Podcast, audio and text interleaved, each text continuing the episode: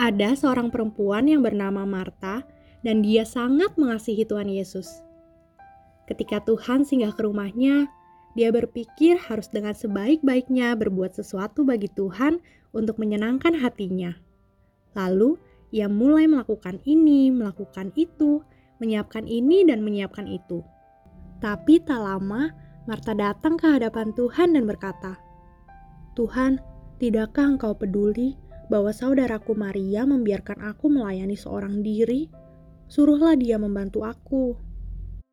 Tetapi Tuhan menjawab, Marta, Marta, engkau khawatir dan menyusahkan diri dengan banyak perkara.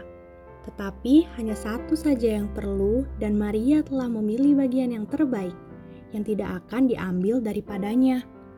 Tuhan berkata, hanya satu saja yang perlu. Marta telah melakukan banyak perkara, tapi Tuhan berkata hanya satu saja yang perlu.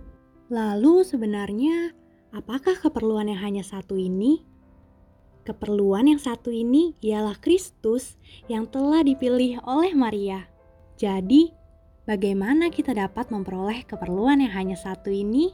Maria telah memberikan teladan yang baik dengan tenang diam di hadapan Tuhan. Teman-teman, Mungkin sepanjang hari kita sibuk, tapi jangan biarkan kesibukan mengambil waktu tenang kita bersama Tuhan. Sama seperti Maria, mari selalu sediakan waktu tenang bersama Tuhan. Seperti dengan baik-baik berdoa di hadapan Tuhan dan baik-baik membaca firman-Nya.